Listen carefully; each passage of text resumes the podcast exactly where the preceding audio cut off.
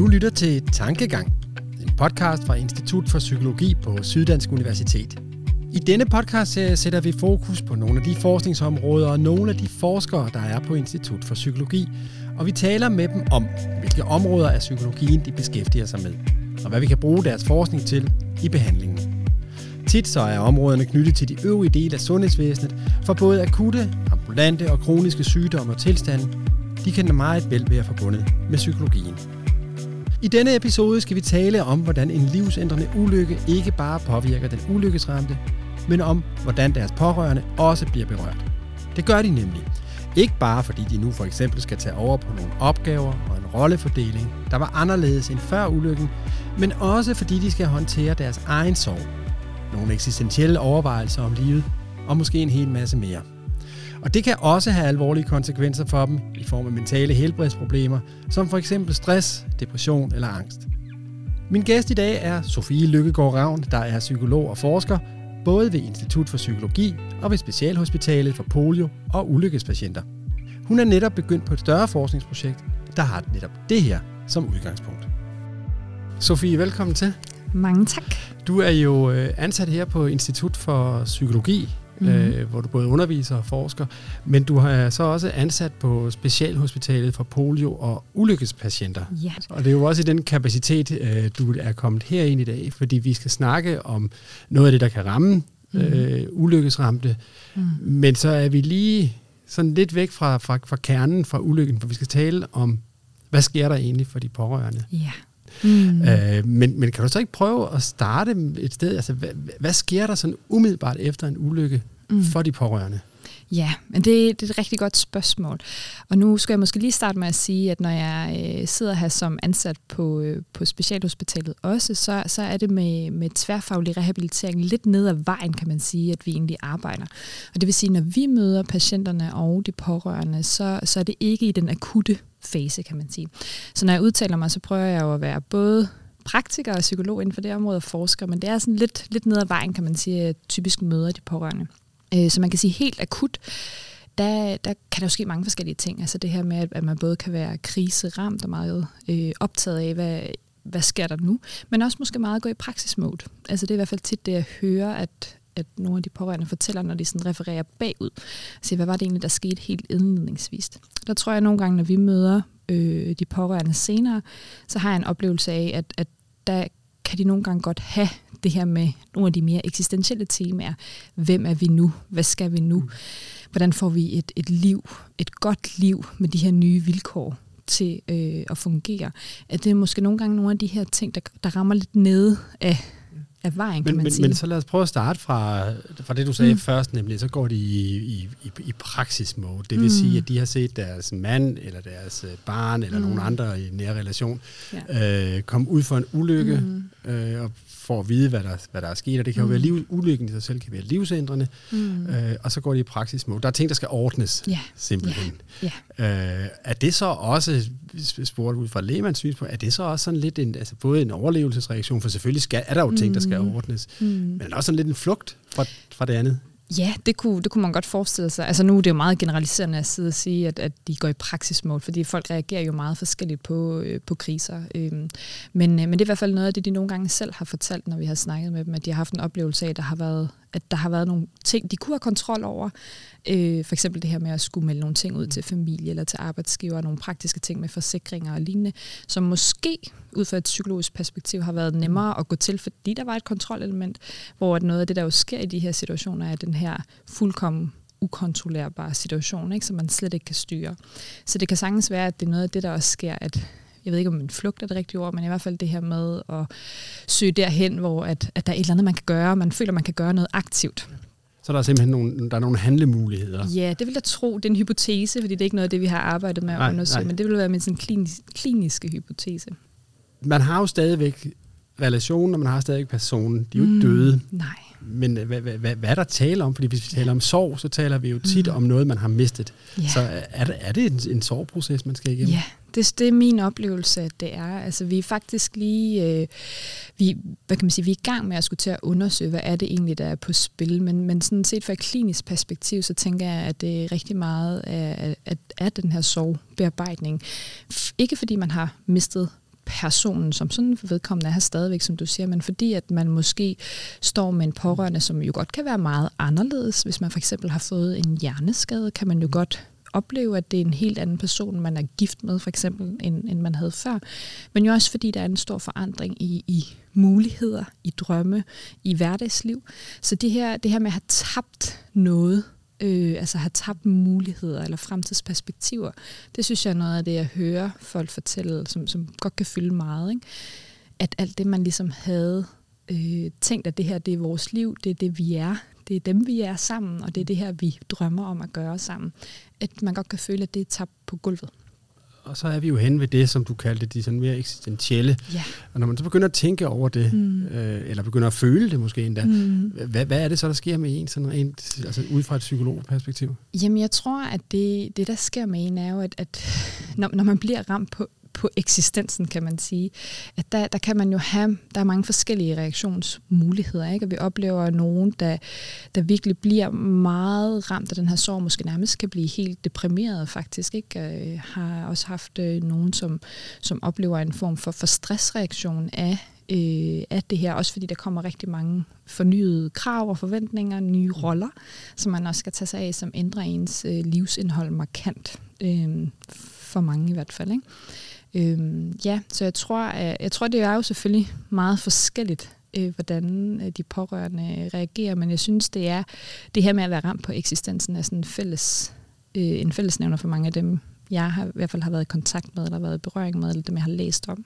Du berørte det lige kort. Du, mm. du nævnte ordet øh, deprimeret. Altså, mm. altså, er der, er der en, sådan en, en, en øget risiko for, måske mm. ikke umiddelbart, hvor man er i handlemode, men, men, men derefter, og så udvikle depression, eller måske endda angst eller noget andet også? Ja, lige præcis. Altså jeg ved faktisk ikke med studier, som har undersøgt sådan forøget risiko for kliniske depressioner. Det kan jeg ikke lige referere her på stående fod, men der er i hvert fald studier, som peger på, at man som pårørende er i forøget risiko for at have forringet mentalt helbred og forringet livskvalitet osv., hvor depressive symptomer jo er en af dem, der tit bliver undersøgt, eller angst også. Mm. Øhm, så selvom jeg ikke lige har nogen tal på at sige, at, at øh, så så mange øh, kommer ud i en klinisk depression, så er det jo en, en forøget risiko. Og man kan sige noget af det, øh, som man i nogle dele af feltet taler om, det er nemlig det her med, at man skal have en opmærksomhed på, at to eller en patient ikke bliver til to. Forstået på den måde, at når man har en, der bliver ramt og skal leve med nogle følger efter ulykker, hvis man ikke sørger for at hjælpe den pårørende som, som de behøver hjælp, så er man i risiko for netop at stå med en person, som udvikler øh, for eksempel angst og depression, øh, som følge af det, ikke? og som jo så også, hvis man tænker på det sådan sundhedsøkonomisk, som så mm. også på den måde lige pludselig står i en situation, hvor de har behov for øh, intervention ikke? eller hjælp.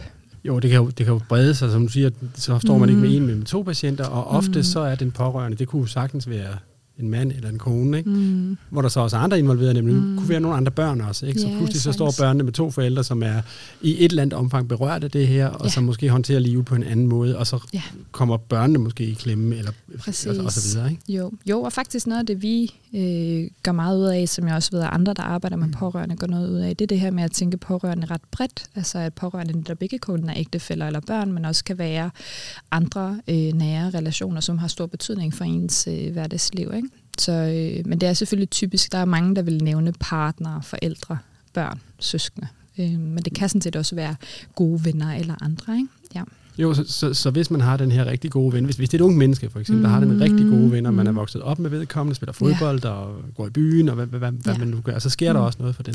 Helt sikkert. Jeg tror at generelt, altså, når, man, når man tænker på, at man har været udsat for en ulykke, som har alvorlige øh, konsekvenser for ens funktionsniveau, for eksempel at man, man er, måske er endt i en kørestol efter ulykken, så har det jo øh, ofte i hvert fald rigtig store konsekvenser for ens sociale udfoldelsesmuligheder, mm. derfor kan det godt jo også berøre rigtig mange øh, forskellige sociale konstellationer. Ikke? For eksempel, hvordan interagerer man med dem, der førhen var ens nærmeste venner, hvis det mm. var fodbold, man spillede osv. Ikke? nu havde jeg jo tidligere en af dine kolleger, inden vi snakkede mm. om accept, men det var så for den, for den, for den ja. ulykkesramte ja. selv. Ja. Altså, ja. Er der også sådan en... en der, der, der talte vi blandt andet om det her med, at accepten måske også kunne gøres til en accept af, at livet blev anderledes, mm. og så skulle man mm. arbejde med det, og mm. dermed få det bedste ud af det. Er det, er det, mm. det samme, der er tilfælde for, for pårørende? Ja, altså det, det, nu ved at du refererer til, til min kollega Anders Åby, og vi har faktisk i, i det projekt, Anders øh, var inde og fortælle om, der har øh, han faktisk også samlet øh, data ind på, øh, hvad hedder det, de partnerne er det så i det her tilfælde. Så vi kommer faktisk til at undersøge det her med, hvordan hænger acceptprocessen hos øh, den ulykkesramte, sammen med øh, acceptprocessen hos, øh, hos den pårørende sammen. Mm. Men det er, øh, det er helt sikkert noget af det samme, vi taler om. Og man kan også sige, når, når jeg sidder som øh, hvad hedder det, klinisk psykolog og, og har nogle af de her samtaler, hvor at man både har øh, den person, der er ramt øh, af ulykken, og så den pårørende med inden, øh, at der er det øh, det her med accept, som fylder rigtig meget. Ikke? Hvordan kan vi fokusere på, på på livet og få det bedst muligt ud af det øh, med de her nye vilkår, man lige pludselig har fået kastet ind for højre. Ikke?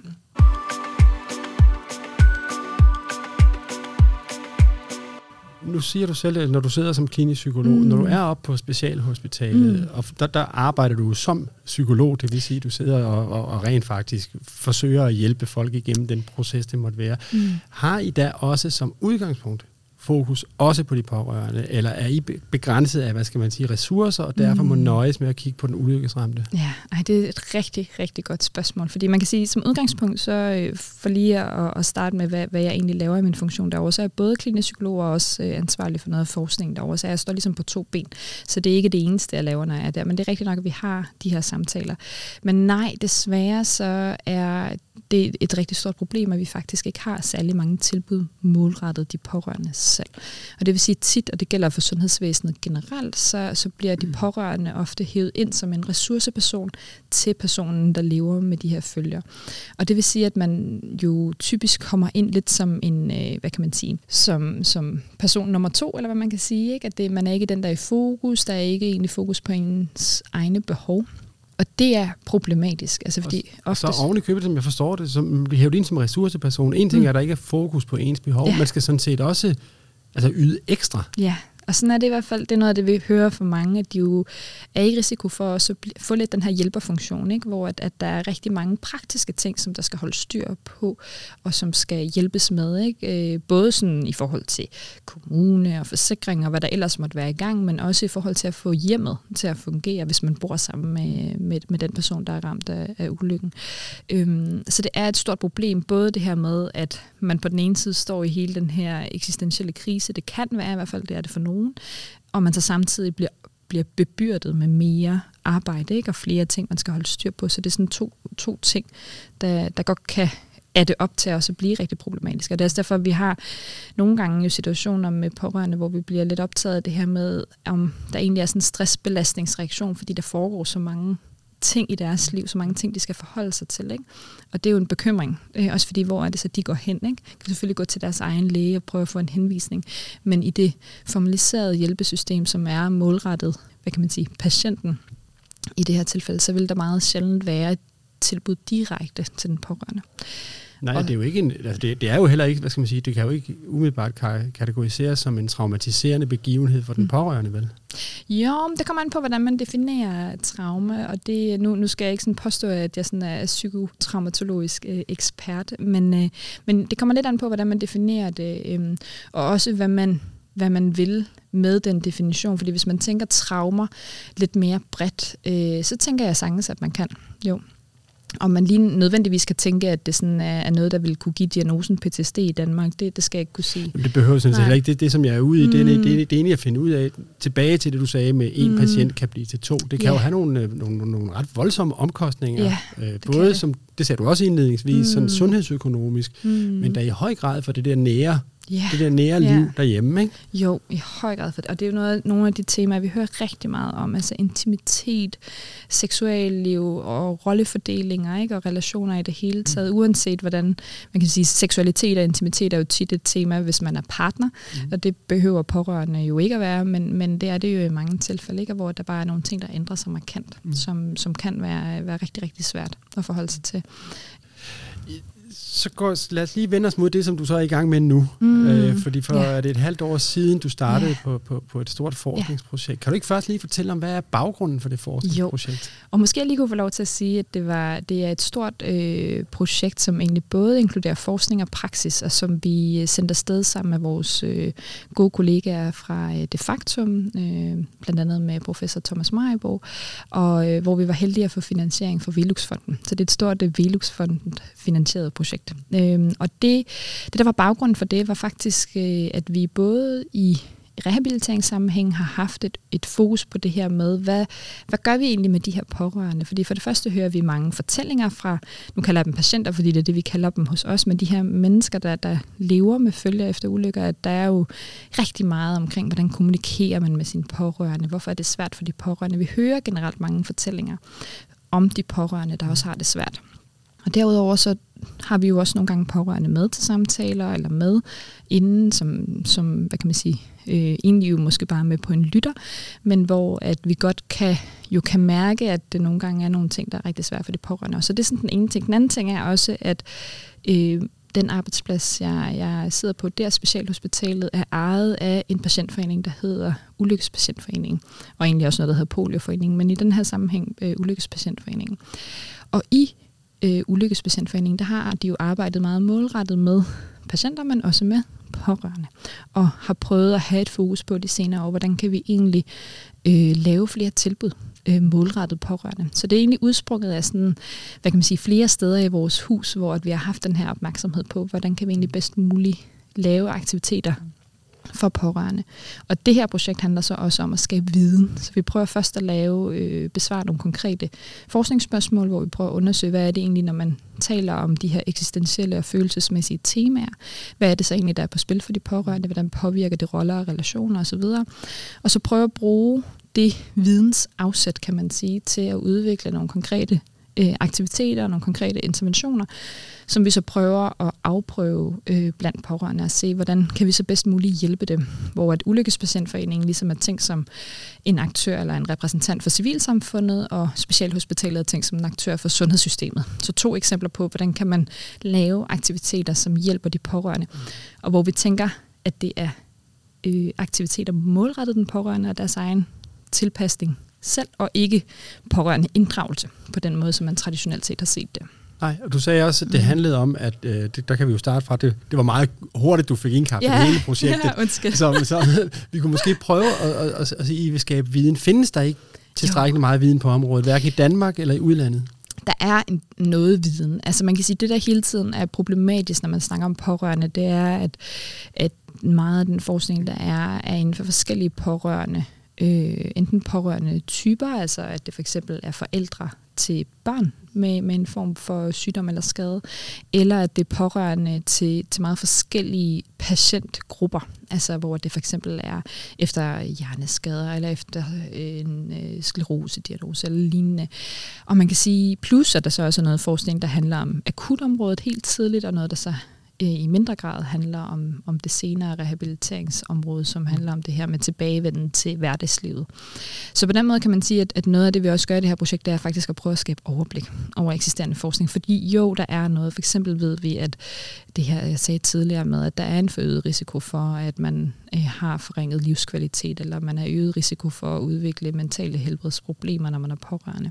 Så på den måde har vi jo noget viden, men, øh, men det er vigtigt at få kortlagt og finde ud af, hvor er hullerne henne, fordi, og hvordan oversætter vi det så til det her ulykkesområde, som vi tænker øh, muligvis er noget andet end det her med, hvis man er pårørende til en, der har en sygdom, der udvikler sig, eller har at man måske er, er pårørende til en, der har været syg hele livet. Øh, så det, hvad kan man sige? Så en del af det er også at skabe det her overblik, fordi jo, der findes allerede noget. Ikke meget. Men så I ved godt noget, I famler ikke fuldstændig i blinde? Overhovedet ikke. Der er jo mange gode kollegaer, som allerede har lavet en form for vidensgrundlag, men nogle gange er en del af problematikken faktisk også, at det kan være lidt svært at finde, fordi folk kalder det noget meget forskelligt. Så man kan sige sådan helt traditionelt, så når vi laver den her form for systematiske litteraturafdækninger, så er det nemmere, hvis alle i feltet er enige om, hvad man kalder det, fordi så er der nogle bestemte måder at søge det frem på. Og det er en udfordring her, at både ulykkesområdet er hvad kan man sige, i går så lidt broet. Altså folk kan kalde det mange forskellige ting. Der er mange diagnoser, der kan, der kan hvad kan man sige, falde inden for det. Men også pårørende faktisk er sådan lidt et, et sjovt ord. Så på engelsk så kalder vi det relatives. Øhm, men, men det kan også betyde mange forskellige ting, og der er rigtig meget støj, når man søger på relative, fordi det betyder alt muligt. Ikke?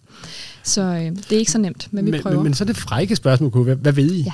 Øh, Du, vi indledte jo med, med, med, Ja. med at snakke i 10 minutter om alt det, du kunne være risiko for, og, hvordan, Ja. og hvad du har oplevet. Ja. Sådan. Hvad, hvad ved man Ja. ud fra sådan set et forskningsmæssigt synspunkt? Ja, og ved du hvad, det tror jeg, det, det er et vildt godt spørgsmål, men jeg kan faktisk ikke helt svare på det endnu, fordi vi har lavet nogle sådan nedslag, for eksempel i det her med, at der findes nogle studier, som peger på, at man er i forøget risiko for forringet livskvalitet og øh, så videre, som vi har nævnt nogle gange nu. Men ellers så har vi ikke det fulde overblik til, at jeg sådan på den måde kan udtale mig om, at vi ved præcis det her, det her, fordi der findes rigtig mange forskellige studier, som vi er i gang med at tykke os igennem. Øh, og noget af det, vi jo i særlig grad håber at få viden om, når vi sidder og tykker os igennem den litteratur, det er jo især det her med, hvad, hvad ved man egentlig om specifikke interventioner? Altså så i, hvilke, i hvilken grad har vi afprøvet øh, specifikke aktiviteter eller interventioner målrettet pårørende? Hvordan har det så virket eller ikke virket? Fordi det er noget af det, vi kan lade os inspirere af. Mm. Jamen, det kunne bringe os hen til at snakke om det, den måde, I har tilrettelagt forskningsprojektet på, fordi så I skal skaffe noget viden, og I laver et, et, det sige et metastudie, lyder det som om nærmest, ikke? Altså, Jo. øh, men så, så, så talte du også en del om netop interventioner. Mhm. Så, så bare lige kort, hvad, Ja. hvad er en intervention, når man taler psykologi? Ja, men det er et rigtig godt spørgsmål også. Altså, vi forstår det meget bredt i det her projekt. Så vi tænker, at øh, en intervention kan sådan set være alt fra, at man har nogle øh, små videoer, man har noget information på en hjemmeside. Det kunne jo godt være sådan noget, man havde på, på en patientforenings hjemmeside og på et privathospitals hjemmeside. Men også til, at man laver egentlig øh, samtale-terapigrupper, for eksempel. At man laver nogle aktiviteter, hvor man møder andre i lignende situationer.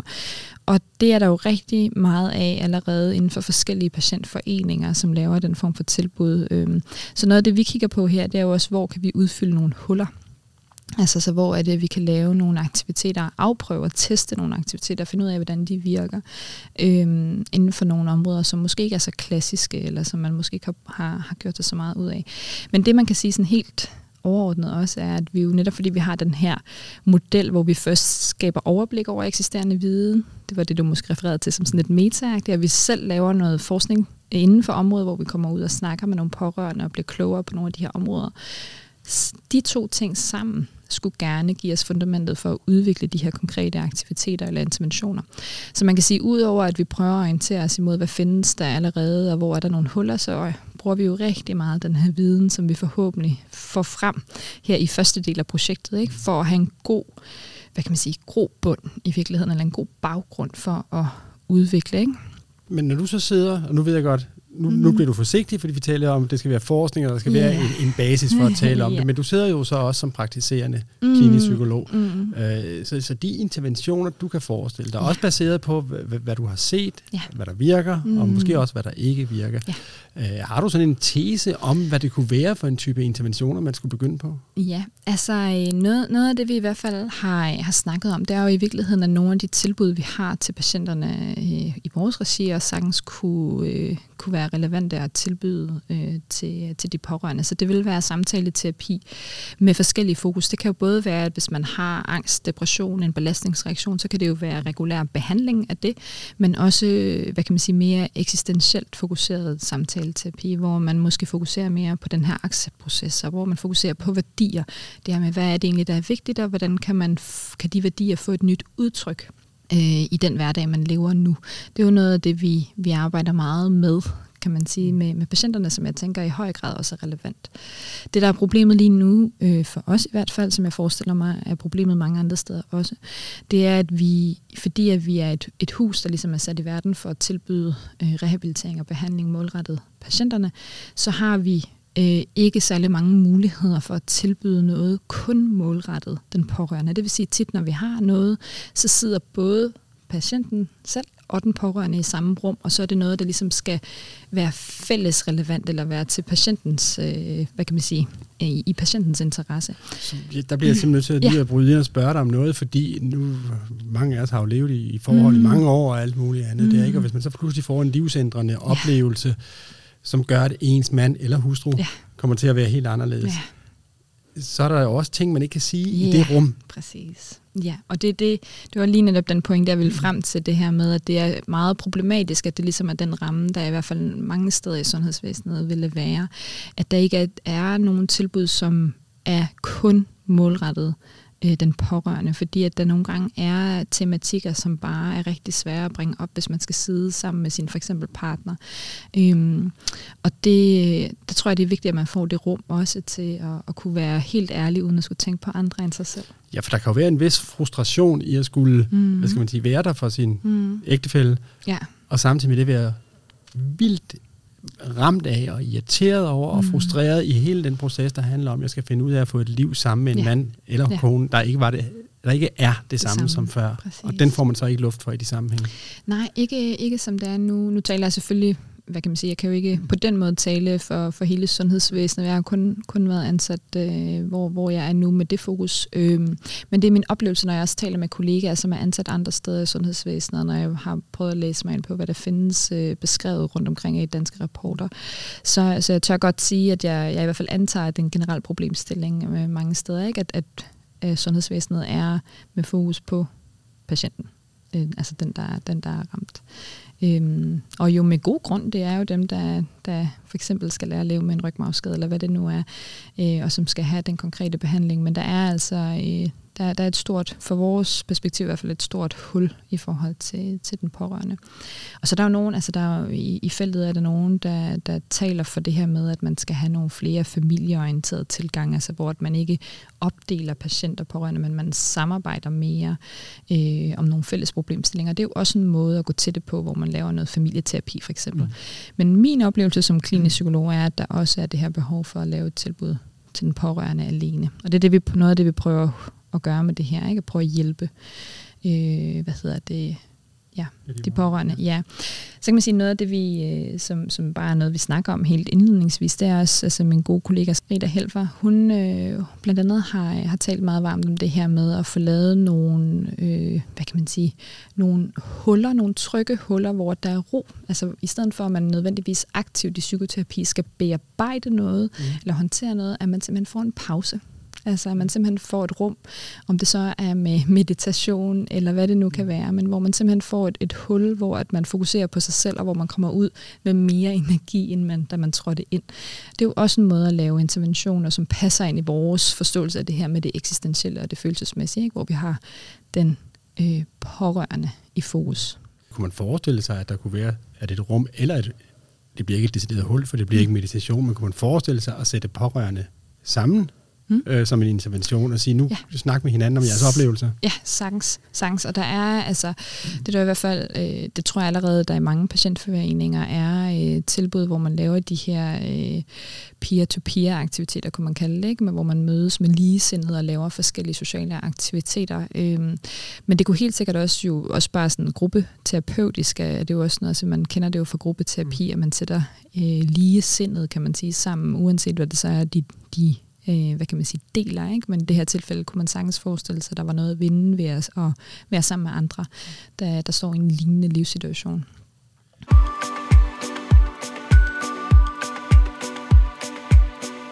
Jeg tænker, kan vi lige bruge de sidste 10 minutter ja. på sådan øh, med tilrettelæggelsen af forskningsprojektet? Ja. Sådan helt lavpraktisk. Ja. Lad os sige, at, at der sidder nogen og lytter, som tænker, mm. jeg vil også øh, udføre et phd forskningsprojekt blandt en ja. større gruppe, mm. hvad skal man sige, af, en, en afgrænset gruppe af, mm. af, af patienter eller borgere. Mm. Hvordan ligger I ud? Vi starter med, at du vil gerne skaffe noget viden. Ja. Hvordan gør du det? Ja, det er et godt spørgsmål. Altså i det her projekt, der har vi valgt at, at lave øh, noget af, af den her vidensindsamling på flere måder. Der er noget, der foregår i forsknings, øh, hvad kan man sige, delen af projektet.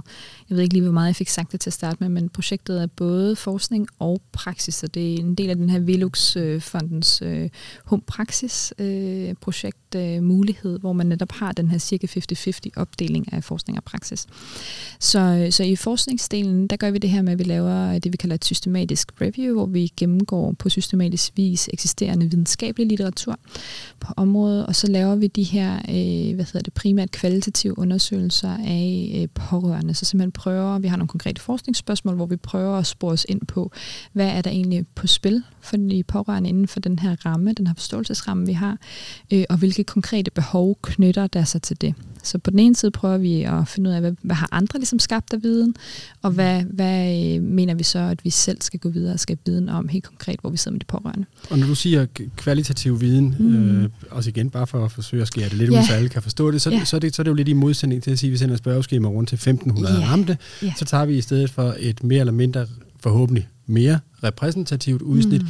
men går så meget mere ned i yeah. spørgsmålene, får en mm. samtale, hvor man er sikker på at kunne få nogle, hvad skal man sige, flere. gyldige svar. Ja, og nogle flere nuancer. Jeg tror tit, at det, det der, fordi det, hvad kan man sige, de forskellige øh, metoder kan jo noget forskelligt, ikke? men hvis man sender et spørgeskema ud til mange mennesker, så får man jo øh, relativt smal viden, men inden for en stor gruppe, ikke? Øh, og hvor det vi gerne vil med nogle af de her interviews og lignende, der skal laves her, det er at prøve at med en mindre gruppe prøve at gå mere i dybden, og måske også endda følge dem lidt over tid øh, og simpelthen prøve at få nogle flere nuancer på, øh, på hvad det vil sige at, at være pårørende i deres konkrete livssituation. Øh, så det er sådan set det, vi prøver. Og faktisk, nu spurgte du til det her med afdækning, så har vi faktisk også i praksisdelen af projektet, har vi også en øh, afdækning, kan man sige, af både, hvad findes der egentlig i en dansk kontekst, der er noget, der er udgivet i rapporter, for eksempel fra VIVE, som er rigtig vigtigt at skele til, når man også ligesom skal prøve at samle så meget viden ind om det her område som muligt, og så også prøve at kontakte måske lidt mere i, øh, hvad kan man sige, både i interviewform, men også i spørgeskemaform, prøve at kontakte forskellige interessenter og også pårørende, men på en lidt mindre dybtegående måde, øh, for at få så meget viden som muligt. Vi prøver virkelig at afsøge forskellige områder, altså hvad synes praktikerne, hvad har praktikere erfaring med, hvad er der udgivet inden for det her område, hvad er der udgivet inden for det her område. Sådan så man prøver at få så stor en, hvad kan man sige, vidensbank, når man så står der og skal udvikle de her konkrete aktiviteter.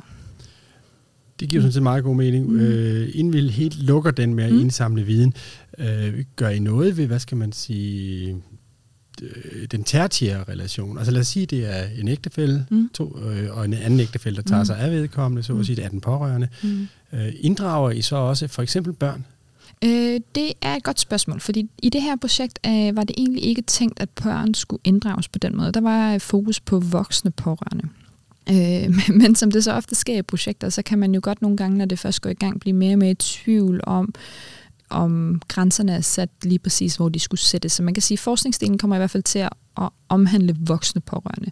Men jeg tror, at når vi når frem til det her med at udvikle aktiviteter, hvis det vi så får at vide, at de pårørende er, at det de har brug for, det er familieaktiviteter, der mm. inkluderer børn, så sidder vi selvfølgelig ikke det overhør i. Så er det jo ligesom det, vores vidensgenerering har, har peget på er vigtigt, og så er det noget af det, man går videre med at udvikle. Ikke? Mm. Ja, og der er der allerede nogle gode aktiviteter hos vores kollegaer i Ulykkespatientforeningen, så, så der skal man, vil man så også kigge på, hvad har vi så noget af det, vi får at vide, mm. der er brug for? Findes det allerede, og er der nogle huller, vi så kan adressere? Ikke? Ja. Jo, og det var så, nu lægger vi lige den og siger, nu, har mm. I, nu indsamler I viden. Mm. I har så fået en stor, som du kalder det en vidensbank, det er jo mm. rigtig godt. I har fået belyst problemet mm. øh, for de pårørende ja. i de på det nuanceniveau, mm. I gerne vil. Mm. Og hvad er det så, I vil bruge den viden til i forhold til interventionerne? Jamen, så er det jo at prøve at med, med det i ryggen, kan man sige, eller med, med det datagrundlag, så at prøve at sætte sig ned og sige, okay, men hvad er det så egentlig, vi skal udvikle et tilbud til pårørende, som hjælper dem med den her psykologiske tilpasningsproces. Øhm, så jeg vil være meget forsigtig med at, at være for konkret i forhold til, hvad der præcis skal udvikles. Det behøver ja. du sådan set heller ikke, men jeg er lidt nysgerrig på, mm. om det så bliver sådan en, fordi det, det synes jeg kunne være farligt inden for mm. psykologien, om vi er ude i en trial and error proces, fordi mm. så prøver man nogle interventioner, men hov, de virkede ikke, de forværrede rent faktisk tilstand. Mm. Det, det, det kan man vel ikke rigtigt, kan man det? Øh, nej, altså det kommer an på, hvad du mener, for der er jo altid risiko for, når vi i gang sætter noget, at man gør ting værre. Det må man jo så evaluere på, og så sørge for at skære til. Så det kan vi jo ikke helt vide os øh, sikre øh, på på forhånd, men det vil vi da selvfølgelig ikke håbe, at vi gør. Så jeg tænker, der er jo noget med at, at gøre så grundigt et forarbejde som muligt, og også at kigge til, hvad har eksisterende litteratur vist. Vi vil selvfølgelig ikke lave noget, hvis vi ved, at der er høj risiko for øh, forværing, for eksempel. Hvis vi ved det for litteraturen inden for et eller andet givet område, så vil vi selvfølgelig ikke gentage det, eller i hvert fald skrue på det før vi så vil afprøve det i en ny forbedret form.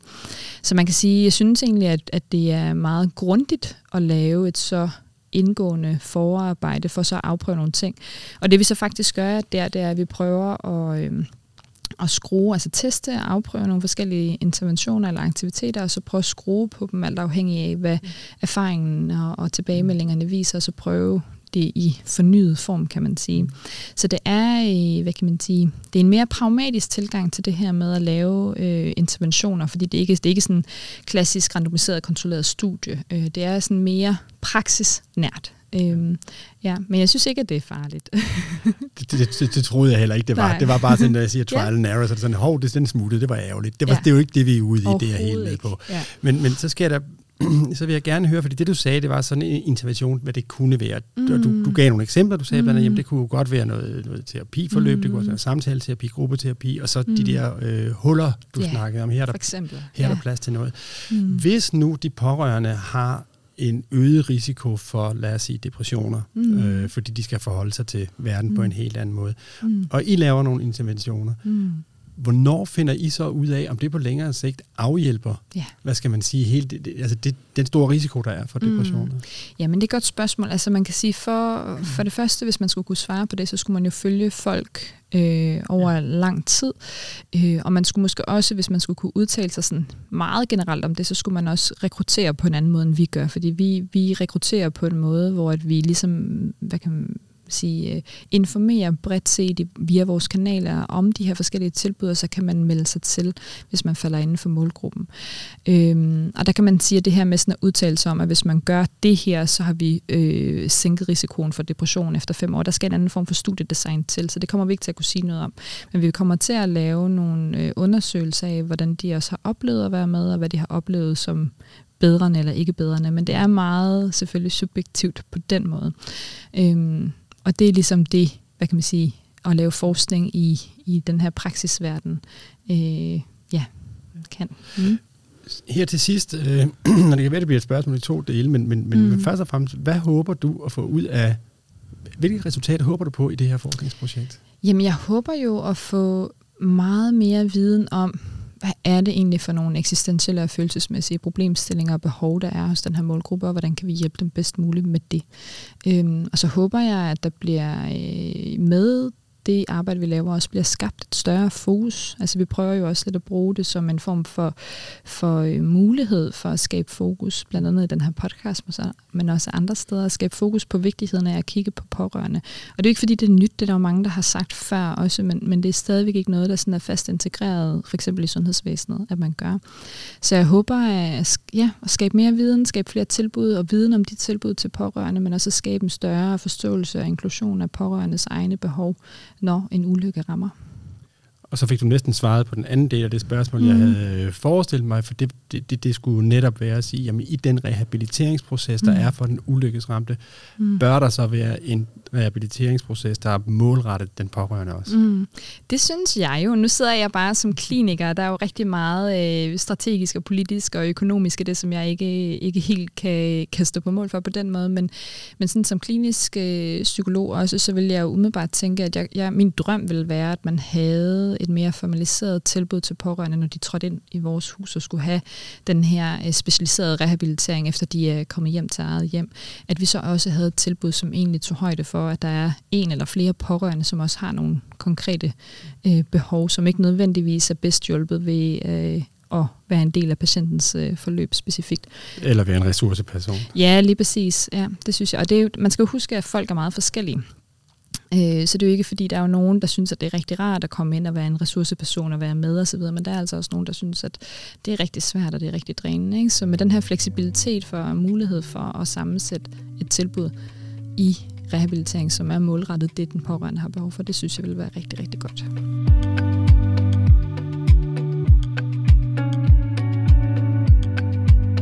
Tak til Sofie Lykkegaard Ravn, der fortalte om de konsekvenser, ulykker kan have for de pårørende til ulykkespatienter. Jeg håber, at du har været glad for at lytte med, og måske også er blevet lidt klogere undervejs, og derfor også har lyst til at lytte med en anden gang. Hvis du har brug for at komme i kontakt med en forsker på Institut for Psykologi ved Syddansk Universitet, kan du finde os på vores hjemmeside, sdu.dk, hvor du bare skal søge på Institut for Psykologi. Du kan også skrive til os på mail, og det kan du gøre på adressen psychology, stavet på engelsk, snabel healthsdu.dk. Begge adresser kan du finde i episodenoterne til denne podcast. Tankegang er produceret af Institut for Psykologi ved Syddansk Universitet og tilrettelagt og redigeret af mig. Jeg hedder Torbjørn Hertz Jensen. Tak for denne gang.